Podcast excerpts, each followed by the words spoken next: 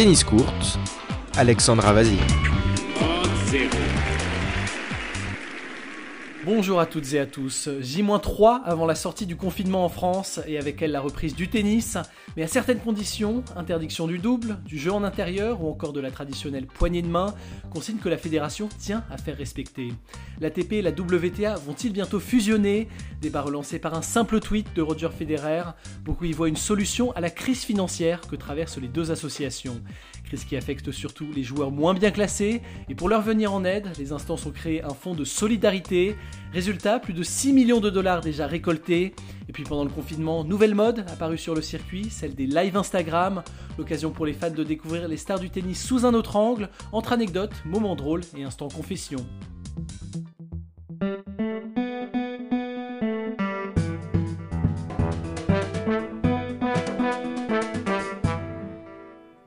Sans jouer au tennis, interminable attente pour les passionnés, mais bonne nouvelle, dès lundi, vous allez pouvoir sortir raquettes et balles du placard. Seulement voilà, la Fédération française de tennis a publié un protocole de déconfinement à destination des pratiquants, ce qui oblige les clubs amateurs à instaurer des règles sanitaires strictes à Délice Olivier.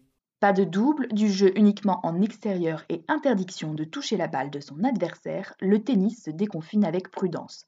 À Brie-sur-Marne, le président du club Gérard Lecallier annonce rouvrir les cours extérieurs dès mardi prochain. La restriction principale pour euh, notre club, en tout cas, c'est le fait bah où les vestiaires seront fermés. Des accès au, club de tennis euh, juste 5 minutes avant de jouer et puis euh, de quitter le, le terrain 5 minutes après en ayant, je dirais, toutes les procédures habituelles qu'il faut mettre en place de nettoyage. Nettoyer après chaque balle et surtout respecter les gestes barrières. Avec ces contraintes, Gérard Lecallier s'attend à un retour limité de ses adhérents. Je pense que sur les adultes, il y a une, bien sûr une attente assez forte, mais je dirais 30% de nos membres euh, vont avoir envie de rejouer euh, dans ces conditions dans les premiers jours et puis que ça va certainement ça, euh, augmenter dans les jours qui suivent, mais je pense qu'effectivement l'intégralité de nos membres ne vont pas revenir des premiers jours. Le tennis club de Brie-sur-Marne navigue à vue, confie son président.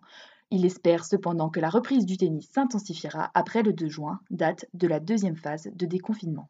Des mesures qui font suite aux recommandations de la Fédération internationale émises la semaine dernière, une distance de 2 mètres entre les joueurs, qui utiliseraient des balles différentes et se mettraient de part et d'autre du terrain au changement de côté. Voilà à quoi ressemblerait le tennis dans les mois à venir, selon l'ITF.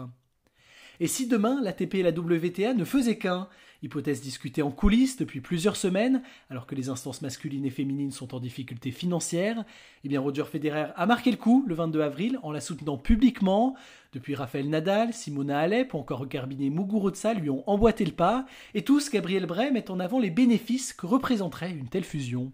Un simple tweet et Roger Federer a relancé le débat d'une fusion entre l'ATP et la WTA, car ce sujet ne date pas d'hier. L'ancienne gloire du tennis féminin, Billie Jean King, milite depuis la création de l'instance féminine en 1973 leur rapprochement avec l'instance masculine. Le tennis est souvent montré en exemple dans le monde du sport pour son égalité en matière de price money notamment, alors pourquoi ne pas aller plus loin? Et cette question survient en pleine crise du coronavirus qui a bouleversé le calendrier sportif mondial. Depuis début mars, plus aucun tournoi n'a eu lieu, ce qui coûte très cher aux instances et aux joueurs. Cette fusion permettrait ainsi de sortir de la crise avec une instance renforcée, selon les mots de Roger Federer, ce qui vaudrait mieux que deux affaiblis. Cette solution limiterait en effet les coûts de fonctionnement des instances et permettrait à terme d'attirer de nouveaux fans, mais aussi d'harmoniser le circuit mondial grâce à un système de classement unique par exemple, et pourquoi pas des offres télévisuelles regroupées. La majorité des joueurs et joueuses semblent en tout cas accueillir cette possibilité avec enthousiasme, à l'image d'Andy Murray au micro de CNN. Il y aura probablement quelques problèmes avec cette fusion, mais vous um, savez, je pense que c'est vraisemblablement un bon début pour entamer des discussions. Les problèmes dont le Britannique parle sont sans doute l'inquiétude de certains de voir cette unique instance se créer au détriment du tennis amateur et de l'ITF. En attendant, le patron de l'ATP, Andrea Godenzi, s'est dit favorable à cette fusion, tout comme son homologue à la WTA, Steve Simon, qui a tout de même tenu à rappeler dans une interview au New York Times qu'il était pour une fusion, mais pas une acquisition, preuve que la route reste encore longue. La Lever Cup n'aura pas lieu cette année. Sa quatrième édition devait débuter à Boston le 25 septembre, soit en pleine première semaine de Roland Garros. Et face à cette concurrence, la compétition par équipe a dû céder. Elle donne rendez-vous à ses fans aux mêmes dates en 2021. De son côté, le Masters 1000 de Madrid a bien eu lieu, mais sur console de jeu. Le tournoi virtuel disputé fin avril a couronné Andy Murray. Victoire en 1-7, 7-6 en finale sur David Goffin. Chez les femmes, Kiki Bertens conserve son titre dans une compétition à valeur caritative. Ainsi, 50 000 euros ont été débloqués pour réduire l'impact social du Covid-19.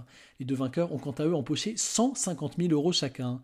Une somme conséquente dont une partie a été reversée à un fonds de solidarité, programme créé par les instances du tennis pour aider les joueurs en difficulté. Et depuis le 21 avril, leurs collègues sont nombreux à avoir mis la main à la poche, Alice Sangoire. 6 millions de dollars, c'est la somme débloquée pour le Fonds de solidarité du tennis. C'est ce qu'ont annoncé mardi l'ATP, la WTA, la Fédération internationale de tennis et les quatre grands chelems. L'US Open, l'Open d'Australie, Roland Garros et Wimbledon auraient chacun contribué à hauteur d'un million de dollars. Les circuits féminins et masculins auraient quant à eux apporté le même montant. Cette somme sera répartie entre 800 joueurs de simple et de double ATP et WTA qui ont besoin d'un soutien financier. L'éligibilité au programme d'aide aux joueurs prendra en compte le classement du joueur ainsi que ses gains antérieurs, ont indiqué les instances de tennis. Aux 6 millions de dollars déjà récoltés pourront s'ajouter d'autres fonds collectés grâce à des initiatives variées. Ventes aux enchères, dons de joueurs et jeux de tennis virtuels sont donc encouragés par l'ATP et la WTA. Ces nouvelles actions pourront peut-être pousser d'autres joueurs de tennis à s'impliquer dans le programme de solidarité. L'Autrichien Dominique Thiem, numéro 3 mondial, ne participe pour le moment pas à la levée de fonds. Dominique Thiem, qui le 26 avril dernier a déclaré en interview Je ne vois pas pourquoi je devrais donner de l'argent à des joueurs moins bien classés. Aucun d'eux n'a à se battre pour sa vie, selon l'Autrichien, et certains ne s'engageraient pas à 100% dans le sport. Des propos qui ont fait polémique au sein du circuit. Mais toi à leur place, lui a cédé Nick Kyrgios sur Instagram. Quant à Dustin Brown, il a simplement tweeté Si la situation actuelle s'était produite quand j'étais à leur place, cela m'aurait coûté ma carrière. Des joueurs très actifs donc sur les réseaux sociaux et qui se sont découverts une nouvelle passion, les live Instagram, mode lancé par Benoît Paire et Stan Wawrinka au cours de leur désormais célèbre apéro et reprise ces derniers temps par les cadors du circuit, une aubaine pour les passionnés comme vous, Étienne Dujardin, qui ont pu suivre en direct les blagues et confidences du Big Four. En plein confinement, on a trouvé Raphaël Nadal en difficulté face à un adversaire improbable, la technologie. Le Mallorquin a retrouvé Roger Federer pour un live d'une dizaine de minutes, loin des discussions d'une heure entre Vavrinka et Per, mais bien assez pour ravir la planète tennis, friande d'anecdotes sur le circuit et de descriptions des joueurs parfaits, un thème repris notamment par les Australiens Nick Kyrgios et Tanasi Kokinakis. Um.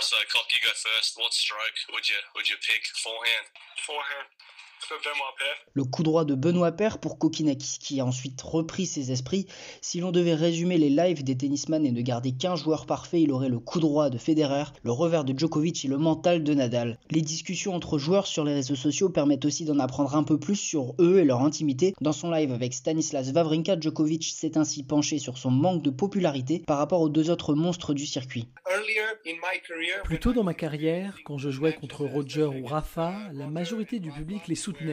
Et c'était plus difficile pour moi. Je ressentais ça comme une injustice, que je méritais plus de respect, etc. Et j'étais assez émotif par rapport à ça. Ça me coûtait beaucoup d'énergie.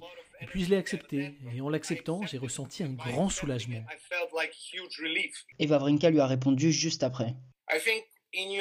Je pense que dans ta jeunesse, tu étais un peu différent et qu'ils avaient déjà pris ses places des joueurs sympas, humbles et très fair-play. Dans les films, tu ne peux pas avoir trois gentils. Il y en a toujours un qui est un peu contre eux. Parmi les autres moments à retenir de ce confinement, Andy Murray qui, entre deux blagues sur la gestion des réseaux de Rafael Nadal, s'est confié sur la défaite la plus douloureuse de sa carrière en finale de Roland Garros. La terre battue était vraiment la surface où j'avais le plus de mal à m'adapter.